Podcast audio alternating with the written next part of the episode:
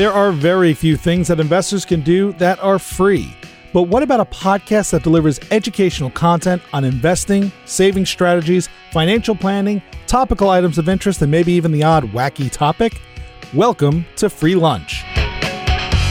Hosted by Greg Kremitsky and Colin Andrews of the CM Group at CIBC Wood Gundy, Free Lunch will bring listeners the firm's vast knowledge and experience in dealing with uncertainty to help clients achieve their vision through a deep understanding of what is important to them that requires planning, money, and time. Learn more and subscribe today at markets work.com. Welcome back to the free lunch today with Colin Andrews and Blair Howell. Blair, welcome to the show. Thanks for having me, Colin. Well, I'm glad you're here. Blair, last week, Steve and I got into this discussion of planning versus outcome. And I know today you and I are going to get into a discussion about the difference between actually executing a plan and doing planning. So that's going to be kind of fun. But before we do that, I wanted to introduce you to our listeners, all 20 of them or so. No, I'm just joking. Hopefully there's many more than that. But it's actually funny, Blair. I was on the analytics last night looking at, well, where do our listeners come from? And actually, there's like 11 different countries right now where people are downloading our podcast. So that's kind of cool. Yeah. Hey, we're a global phenomenon. yeah. Not a global pandemic, but that's a global right. phenomenon. Right. the good kind. Like a teen pop star. Yep. Right. So, Blair, tell us a little bit about yourself now, because you and I have been friends for almost 25 years. I did the math the other day. Yes. Yeah. It has been a while. So, tell us about who you are, where you're from, and your background. Well, as some of your listeners might know, I'm an advisor on the CM Group. Our team. Our team. My background is I'm a native Calgarian, born and raised, one of the few. Yeah, well, I was just going to say, like, what are there, like four of you? There's more as more people move back home, but I remember kind of after university, uh, I did go to U of C. A lot of friends moved away.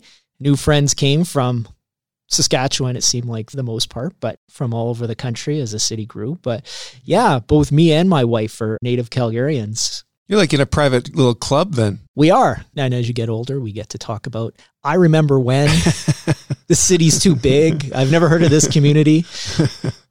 That's funny. So you went to U of C. What did you take at U of C? I got a degree in political science with a minor in economics. The minor has come in more important. Uh, no? Yeah, I guess to some extent. it's a good base to have for this. I kind of wandered into a financial industry. I actually was in political science to go into law. But as I get closer to graduating, I think the romanticism of being a lawyer, being in the courtroom and that turned into what it really involved. Not to put down any lawyers, but wasn't for you. Wasn't for me. Yeah. I went in a different direction. I'm glad I did. You got into the financial industry and you've been here for how long? Probably uh, around 20 years, I think. Be a little bit less. That's a few cycles. It has been a few cycles. Started kind of at the bottom with a competitor on the personal banking side, worked our way up, private banking, made a move over to the advisory side and enjoying it ever since. And what about your designations that you've been working on over the years? As you know, I'm, i have both the CFP, the Certified Financial Planning designation, and CMI, CIM. CIM. I always have to check that, which are really not just to have a designation, which are very valuable in our world. Planning designation was something I got first. It was a decision, you know, a lot of colleagues of mine actually, when we were in private banking, there was kind of a push to, as you move ahead, looking at the CFA. So the CFA Chartered Financial Analyst? That's correct, yeah. And then the Certified Financial Planning designation. And I think I found dealing with people day to day is really the idea of I found, especially on personal side, I think people relied too much on the investments itself, whether they're investment advisor or putting money in and why isn't this money getting me to where they're going, where really the foundation was missing in terms of being more efficient with their money. I like how you frame that because I know when I talk about financial planning to prospects or clients, we often talk about financial planning as being the foundation of building a house. Yeah. You'd never build a house without first doing the foundation. Yeah. It's something that, yeah, most people, here's the money I have, make me rich. And I think a lot of people will become disappointed in that. Some may get lucky, but imagine sitting down and going through and setting up goals activities to get to those goals, measuring those goals. Mm-hmm. Sounds familiar? Anybody who's gone through business or anything in life? I mean, that's really the key is those little efficiencies that maybe I need to put a little bit more money. Maybe I don't need to take as much risk. Maybe I didn't need to pull from my RSP for this emergency. These are all things that planning brings out and, and kind of builds a blueprint or a roadmap. Roadmap, yeah. That's good because as I mentioned, when Steve and I were talking about having a plan versus focusing solely on the outcome. And the way we talked about it was like every team in the NHL right now wants to win the Stanley Cup, but nobody says, well, we're just going to win the Stanley Cup this year. They've all got to have a plan to get there. Yeah. And the difference between a plan and planning seems to be in anybody's sports or any analogy. It's this team just won the Stanley Cup. Okay, we need to build our team exactly like that. Two years later, it's another team with a different style, and every well, we need to build a team just like that now. And it's maybe kind of more on the planning side. I think there's that great quote we've talked about it. It's the plan is useless, but planning is essential. It's from right. uh, General Eisenhower. What does he know? Yeah, what does he know? well, it's something that we always always take. It took me a while. I remember when I first started in planning, people had said that, and then you kind of look into it. And essentially, all he did is it was an old army quote, and it came from when the U.S. entered the war in World War II. They were using maps and plans, strategies that came from World War One. They were ineffective. The plan was there, and so they had to change and adapt and replan. And I recently watched that documentary about the Vietnam War with Ken Burns, and they talked about the U.S. They used the strategies from World War II and the Korea War in the Vietnam War. It didn't work very well. No, it took them a long time to adjust. So imagine being 30 years old and single, and you come up with a plan. Here it is, and then you know, six years later, you're married with a family, and it's just like, would that same plan? Do you want to use that? Probably not. I imagine everything would have changed for you in yeah in that way. yeah. so the idea of having measurable goals and having activities and the ability to change that plan. Right. Now before we get there, maybe also tell us how you joined our group. When I first moved to the advisory side, it was because of my friendship with Colin Andrews and the team that made me want to come over. Sorry about that, Blair. Yeah. I've forgiven you for the most part. I was kind of hesitant. I actually liked really dealing with people and helping people out. And I think a lot of advisors who I'd met were stockbrokers. And I wasn't too sure I wanted to go down that alley. And then your team, when I first came over at a at our old place of work, which shall remain unnamed, which will remain unnamed, you guys, I think, were way ahead of the curve and still are in terms of doing planning ahead of time and, and realizing that it's not just a one step, here you go, here's your plan, let's start investing. It's planning is a lifelong process. And it appealed to me that really wanting to help. What's your purpose? Your purpose is to help people kind of reach their goals, whether retirement, putting kids through school, or buying that vacation. Like that great feeling you have when somebody hits one of those milestones with your help. And the CM group had it.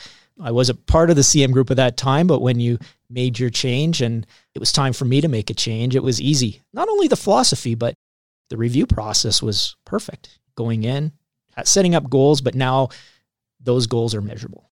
Meeting with clients, we're going over, we're marking where they are.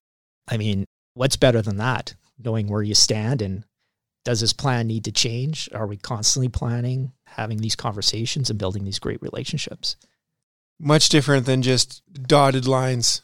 It brings up a good point, Blair. We often talk about or use this tagline what's important to you that requires planning, money, and time? In other words, what's important to our clients or the listeners that requires planning to achieve something that's they want to achieve, their money to achieve it, and their time. And then we try to track it. So, how does that relate to financial planning in your eyes? I think we mentioned earlier, it's the foundation of, of building it. When it's time to, let's say, I always like our analogy towards personal health in terms of, you know, when it's time to, I need to lose some weight. I need to get in better shape. I need to be healthier. Those who just like, well, I'm going to start lifting weights. Well, it's not really a plan. Step one, you're going to be probably disappointed. Yeah, you know, you might kind of work your way in. But if you have a plan, talk to a nutritionist set up a regiment for myself, something that I can handle that'll get me to my goals, realistic goals, and I measure it. I'm weighing myself. I'm going through. You're more likely to hit those longer term goals than just than just stating them. Yeah, just stating them. There's another great quote. Uh, I know a lot of my clients love me with my little quotes, but it's I can't do a goal, but I can do an activity. And that activity will get me to my goal. I like that. I like that. So essentially, you need to have some sort of plan. I think the other quote is a goal without a plan is just a wish. Right, right. That's a good one too. Now, you talk about also how planning is personal and that's why it's so important. I think there was another common saying that you mentioned when we were talking earlier is what should an advisor say to someone when asked a planning question is it depends. So tell me about that. What do you mean by that? In our industry there's a lot of rules of thumb. Rules of thumb are pretty much that. I don't know anything about you. Yeah. I haven't spent the time to really dig into what matters to you, but for the most part, we'll average it out and you need a million dollars to retire, or you should be good in investing in these five stocks. Kind of not really in the planning process. Everybody's a little bit different. Everybody has different incomes. Everybody has different expenses. Everybody has different goals. Everybody has different things that make them happy. We talked earlier discretionary versus non discretionary income. For some people, non discretionary might include something that somebody else might include as discretionary. Golf is a good one. I will not give up my golf, not me personally, but we know people who will. This is an absolute must for my expenses. I'm willing to give up other things. Everybody's plan, if we really dig down, if you really want to kind of have a good relationship, you have to find out what makes people happy, what makes them tick, what they're saving for. And then from there, you can help plan out how to kind of make their dreams come true. That's awesome. Which areas are most impacted by doing proper financial planning? Well, we talk about things like income and cash flow. Income is really managing income, kind of understand how much money you'll need for things like tax payments and monthly expenditures and savings, kind of the budget for the most part, you know, the, the word people don't necessarily love, but is extremely important. What money's coming in, what money's going out, that's really going to determine you know a lot of what you're putting away for savings, how much tax you're paying, what's fixed, what's variable. If something happens in terms of emergencies, where is that money going to come from? Cash flow is sometimes mixed in with income, but we really look at it as kind of a growth in income naturally leads to growth in the overall cash flow. It's kind of your spending patterns and where you can move that cash flow from one department to the other.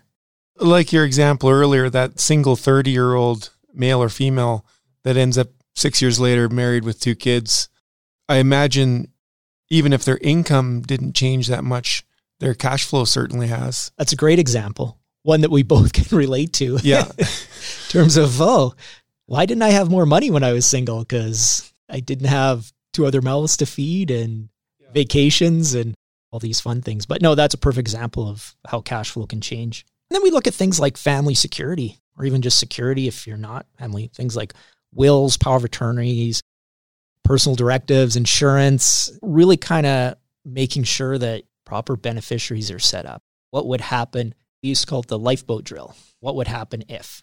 Take us through a lifeboat drill. What does that mean? Well, in a lot of our reviews with clients, our wealth management reviews, you know, we'll sit down and we'll, we'll simply ask, well, what would happen if tomorrow you lost your job or maybe your spouse got sick or a variety of other things that will affect your income, your cash flow, what would that look like? Where would you draw from? And then we go into another important part of financial planning is emergencies. What constitutes an emergency? Is it something that we should be saving for separately? Should we be keeping part of the portfolio just for that? We talk about things like lines of credit or insurance. How do these affect you? And make sure it's the right fit for you. And again, it depends on the individual and what that's going to look like because nobody can predict the future, but you can make sure that you're prepared for sudden changes. Nobody prepared for themselves for COVID 19. Whoa, whoa, whoa. yeah, it actually reminds me of that Saturday Night Live skit that we've looked at a few times over the years. I'll relate it back to these times back in January discussing, well, with the upcoming global pandemic uh, yeah. about to hit in March, we should move to cash. Exactly. Know? Yeah. And there's no doubt that some people out there are just like, well, we kind of had a, that's why we've been in cash for two years. It's like, yeah, that's not the reason. Yeah. Yeah. Well, how does that relate then to investments? Because I think that was another point of planning. A well diversified portfolio that's been personalized for you will reflect all of these goals. So mm-hmm. short term, mid term, long term goals, some of it long term, obviously retirement's the obvious one. Kind of a mid length goal might be something like educational savings for kids. Retirement's 20 years away, but I got to put two kids through university in six years.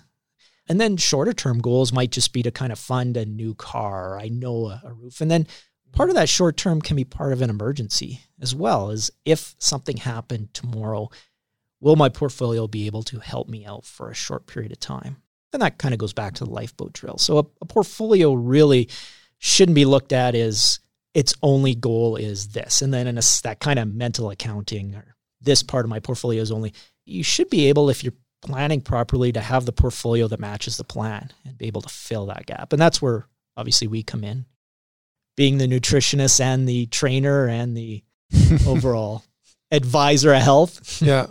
Well, it's interesting. I was listening to another podcast. It's a podcast called Rational Reminder, and it's a pretty well known one in Canada. They're friends of ours. Cameron Passmore out in Ottawa has this podcast, and he was interviewing somebody the other day about financial planning. And they talked about instead of saying retirement planning, what if you said something like, What would you do with your time if money wasn't a concern anymore?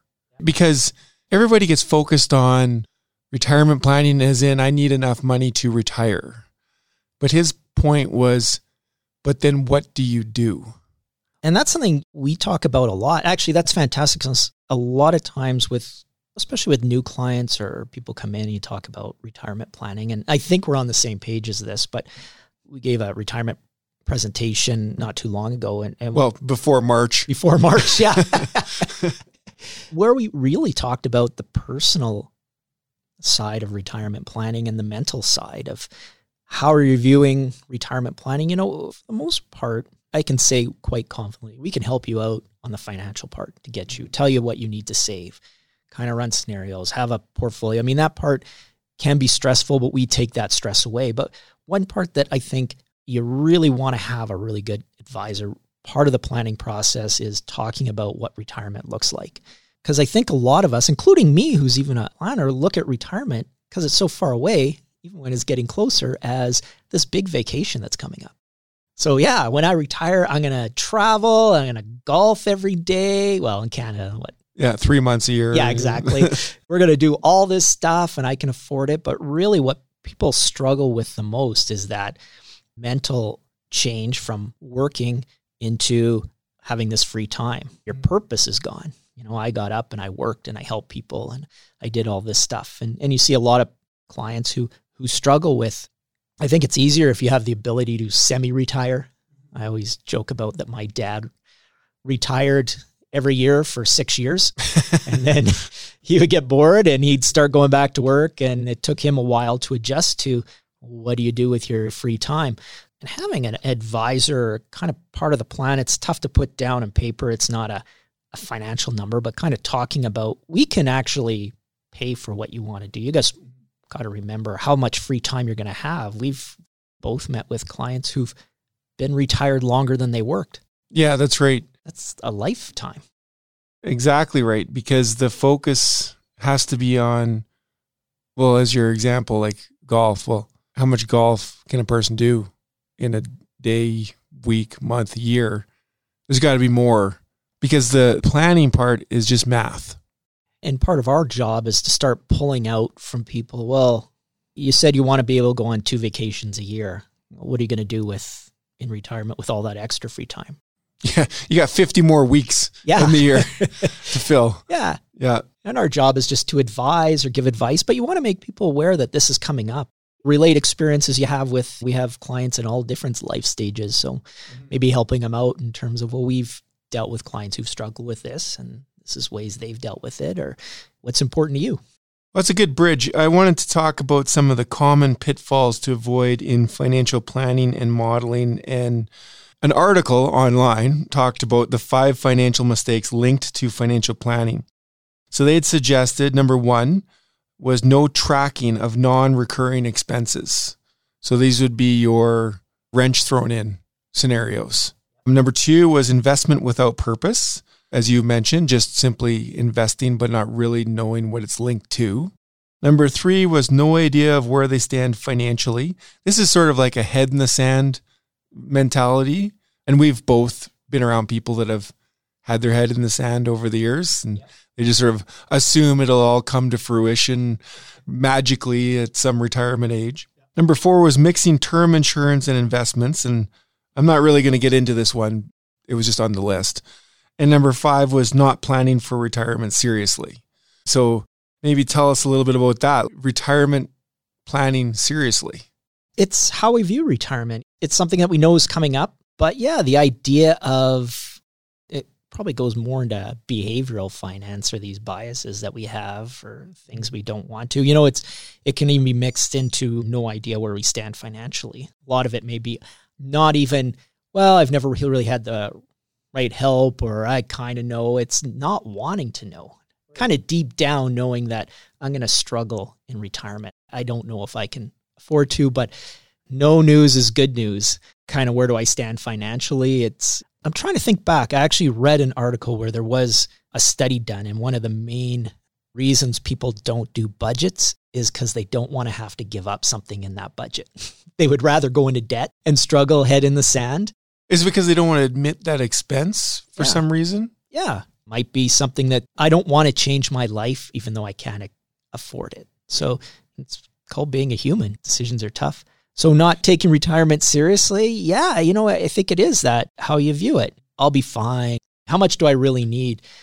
But doesn't it take the stress out of life to kind of know that you're going to be okay or that you can make changes to get there? I think the majority of Canadians, people we deal with, our clients, some of them came in who there was probably a lot of stress and for good reason, but a little bit of planning, a little bit of help, and suddenly can retire when you want. And this is might what it looked like. So kind of that having somebody help you out and knowing they're there for you and giving you the right advice. I actually have a short story about that, real quick. My mom's a lovely person. I'm not just saying that because she's my mom. She is. She called me one day and said, Should I have more bonds in my portfolio? And I started thinking about it. Like, my mom doesn't even really know what a bond is or how it works. So I was like, Well, why is she asking me this question? And it dawned on me, it's just her way of asking, Is she going to be okay? That she sees a lot of volatility out there and she wants to make sure she has enough money. Isn't that sort of what planning does? That's exactly what it does. So, should I do a financial plan with my mom? I guess I should. It probably wouldn't be a bad idea. Yeah. yeah, and planning comes in all shapes and sizes. Everybody does, just considers it this big. We've both been in meetings and we have planners within the CIBC team as well, and they do a fantastic job. But when they come in and they slap down that 210 page plan in front of people, It's daunting. it is. Even somebody like myself, you're just like, wow, Yeah. did we book enough time? And it is that planning process. It's not just this big document that's going to gather dust. It's, okay, you know what? We've kind of dig down on things that are important to you. Let's set up something that, a roadmap that we know we kind of hit those goals and take away that stress. Well, that's interesting because Accenture put out an article in June of this year and it talked about some changes to planning and this shift to real time scenario modeling techniques to create what if hypothesis. So that is what you're talking about. That's a lifeboat drill, essentially.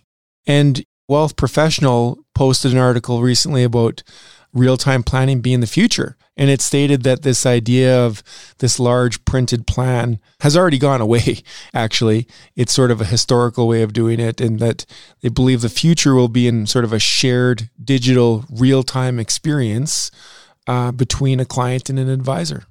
So that's what you're talking about. Yeah, I mean, essentially what we've been doing for years is now everybody's there's an app for that. But at the end of the day, you it's important to have that experience. Somebody talk about, bounce ideas, kind of ease the stress, and knowing that the information you're being told may not be really the information you need. So Right. Well, and I know that with things like global pandemics, and we talked, how do you fit that into a financial plan? I have no idea. But what would you recommend revisiting budgeting and things like that during a time like this? Well, there's two schools of thought, I guess. I guess it's not two schools, it's both. If we've done our job and we've planned properly, we've always thought it may not be a global pandemic, but there's always a point where you could lose your job. And I think for clients in our neck of the woods, with the downturn of oil, it's become more and more top of mind that I could really lose my job. I could be. So the, the pandemic is just another kind of that wrench in the plan. So if we've kind of planned ahead of time, most of our clients should be in a situation where we can really help out, you know, stay the course. We knew that something like this could happen. But yeah, it's also important to kind of is there something else in the budget we can kind of look at? And you know, we've gone through and these were things that you kind of kept discretionary, but maybe you don't need dog grooming twice a month or yeah. maybe golf is important to you, but why not maybe one or two less tee times and mm-hmm. or maybe a public course instead of a private course or yeah. something like that. Yeah. Yeah, and then not to kind of go too deep, but one thing we look at at planning is not only those discretionary, non-discretionary, but fixed versus variable expenses mm-hmm. that we go through with clients. And variable is the easiest to in terms of that discretionary of we're going to cut out coffees and we're yeah. going to get rid of all this stuff and it's going to affect the budget. But fixed expenses are, for the most part, are usually non-discretionary mortgages, insurance. I got to argue with you on this because Starbucks would be a fixed cost in our household. Yeah. we know we're going to spend $158 a month. But yeah, I mean, that is something you can kind of, you know what, I'm not willing to move that, but there's always something else you can kind of look at. And fixed expenses, if there is an emergency, if something you saw a lot of banks giving kind of extensions when you still owe the money, maybe going in and refinancing the mortgage to make the payments. I think what you're talking about is like banks were letting people skip mortgage payments during this crisis, right? Yep. And I had somebody call me and they were quite upset because the bank let them skip two or three months of mortgage payments and they couldn't understand why they would then just add that dollar amount back onto the end of the mortgage. Yes. They thought the bank was just going to let them not pay for three months. And it's great that they have somebody like you to call to explain it. I can a little bit on those stories. I remember years and years ago working for two or three financial institutions earlier, client calling up and being told that they had all this equity in their house and they wanted to take it out. And you talk about, oh, yeah, we can set up a mortgage line of credit. No, no, that's my equity. It's my money. Yeah, that's my money. Just put in my bank account. Quit stealing my money.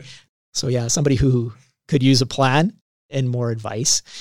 But yeah, kind of going back to what we talked about that fixed expense compared to variable. And that's something on the budgeting that seems pretty straightforward, but the variable costs and things that are easy to cut are the ones you go to where the fixed expenses might be bigger, but with a little bit of work and maybe some adjustments, they can make a big impact on your cash flow income. might be making it up in a few years, but things always get better. They're never as great as they seem and they're never as bad as they seem. And there will be a time to maybe catch up and you have to make adjustments now now I have to remind everybody these are our opinions because we have people that listen to this and they tell us we can't say things like that. That things will get better? yeah. Even though we may believe it, we have to preface this with these are our opinions. Yes. But, so Blair, let's wrap up here today with just tell us a little bit about what does it all mean? What did we learn today? Planning is such an essential part of financial health. Kind of gives you peace of mind, reduces stress, helps with budgeting adds some clarity for a lot of our clients. And at the end of the day, kind of what is a lot of our bread and butter is the investment side. Suddenly, the advice we're giving on that becomes far more personal. We know we're we're not just kind of throwing money into the market. It's well, we know who you are, we know what you want, and this is the investment that fits that. What's important to you that requires planning, money, and time? Right on. So for fun, what are you doing these days? Reading any books, watching any shows, going anywhere? Yes. What? well, I'm a big summer reader. Always have been. So right now I'm reading the uh, Steve Jobs biography. I never read it when it came out. I picked it up. We have a few of those little libraries in our community. So my kids and I always go by and I'm big on the biography. So I'm, I'm reading that and I finished off the uh, Phil Knight, the founder of Nike's bio as well. And Bob Iger's. I read that one too. Yeah, I mean, they're all kind of give you perspective in terms of. I like them because they take a bit of myth out of business. And right now, there's a lot of maybe not correct information or myths, or this is how this guy made his money. And I remember Phil Knight being told by a, a few people, and I didn't really know anything about him or Nike outside of shoes or the history of it, but people were just like, yeah, he used to sell, built a company from nothing, and he sold shoes out of the back of his truck. And Is that true? Sort of. He had an accounting degree with honors from the University of Portland and then had his master's of business from Stanford. Oh, so he had a little bit of yeah, he had business a, acumen. He had a, yeah, he had a very well to do family as well. It doesn't mean that he didn't work hard or did that. And technically, selling Nike shoes were a side job. Really interesting book, but it kind of, I guess, in my mind, from people telling this poor guy who's barely, well, yeah, he was going to be okay. yeah. Phil Jobs, I find absolutely fascinating. The book. He was a different guy, but a lot of humanity in there. Wait, Phil, Steve or Jobs? Steve Jobs. Yeah. Sorry, is it Phil Jobs? Yeah. That's Steve's brother. Yeah, exactly. Adopted twice removed. Movies. I have two young kids, so I watch a lot of cartoons, Disney, Yeah. Pixar, but we're sort of going back. You know what I did watch not too long ago? I was listening to this podcast, Origins, about Almost Famous, and it's the 20 year anniversary. I don't know if speakers uh, watch this movie, but it's about a rock and roll band and kind of their rise to fame and what goes in and Cameron Crowe film. And so they, it became big kind of cult movie. Musicians loved it. It kind of represented what really goes on behind the scenes. And so I was just kind of fell upon this podcast and listened to it and went back and watched the movie and It's good. love that movie. Oh, that's good. Yeah. And then activities, just being with family, Yeah. a lot of that. Like 24 7. 24 7. You know what we did not too long ago? And this might put perspective and kind of make you grateful for what you have and how good we have it, even if we don't. Is my wife, every year we go to Saskatchewan, we have a family cabin out there. We visit relatives and see the old farm my dad grew up and all these things. And she kind of wanted to have that with our kids too. And her mom's from the Bow Island region by Medicine Hat. So they, her brother and sister and her mom, they all decided to go back and see where her mom grew up and find this farm. And so, give a little background her mom is one of seven kids. Dad was a farmer just probably just outside of Bow Island. And we drove down there, and this farm's been abandoned. It's just a farmhouse. It's kind of falling apart. But if it's more than 600 square feet, I'd be shocked. So imagine family of 10 living in a house that really had two bedrooms, small kitchen. Like you walk in there and you're just like, wow. I'm actually shocked that you can create a family of 10 in 600 square feet. Yeah. yeah. A lot of bushes in the yeah. back. Yeah. yeah. So it was good though, seeing the. I thought it was good. We didn't know how the kids react. You kind of just go to this farm, but they were running around. It's it's just when you drive down the highway and you see those old buildings that are abandoned. That's pretty much what it is. But now you kind of have that.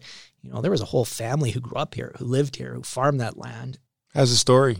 Yeah, and my 1,200 square foot 1950s bungalow that was feeling very claustrophobic, being home for five months and kids, Yeah. suddenly feels like a bit of a mansion. So, kind of being grateful what you have and getting a little bit of history. So, Yeah. That's good. what about yourself? Well, I'll only tell you one thing because I know we got to wrap it up. But I did take my daughter and wife to a drive-in movie theater just yesterday called uh, Big Art Drive-In. It's at the Telus Spark Center, and we watched Shrek. It was awesome. I'd highly recommend it to anybody with free time in the evening. I know it's open six days a week, and they've got some great shows that they show, and they do a great job of it. So Your brothers helped put that together, didn't he? Well, my brother may have been the founder of this venture, but regardless, it's just a good venue. You mentioned that before, and I think we're going to try to head out to that. I know the kids will, will love that. And my love of cleaning popcorn out of the car the day after is just sealed the deal. there you go. All right. Well, listen. Well, thanks for joining us today on the free lunch. Blair, thanks for being on the episode and taking us through plans versus planning. Well, thanks for having me. Well, and we'll have you back another time. Perfect. Thanks, Colin. Okay. Till next time. Thank you for listening to the Free Lunch Podcast hosted by the CM Group at CIBC Wood Gundy. To subscribe to this podcast to get more realistic insight on investing or to connect with one of our talented partners, please head on over to markets-work.com. We'll see you next time on the Free Lunch Podcast. The CIBC logo and CIBC Private Wealth Management are registered trademarks of CIBC. If you are currently a CIBC Wood Gundy client, please contact your investment advisor. CIBC Private Wealth Management consists of services provided by CIBC and certain of its subsidiaries, including CIBC Wood Gundy, a division of CIBC World Markets Inc. CIBC Private Wealth Management is a registered trademark of CIBC used under license. Wood Gundy is a registered trademark of CIBC World Markets Inc. Colin Andrews and Greg Kreminsky are investment advisors with CIBC Wood Gundy. This information, including any opinion, is based on various sources believed to be reliable, but its accuracy cannot be guaranteed and is subject to change. CIBC and CIBC World Markets Inc., their affiliates, directors, officers, and employees may buy, sell, or hold a position in securities of a company mentioned herein, its affiliates or subsidiaries, and may also perform financial advisory services, investment banking, or other services for, or have lending or other credit relationships with the same. CIBC World Markets Inc. and its representatives will receive sales commissions and or a spread between bid and ask prices if you purchase, sell, or hold the securities referred to above. CIBC World Markets Inc. 2020.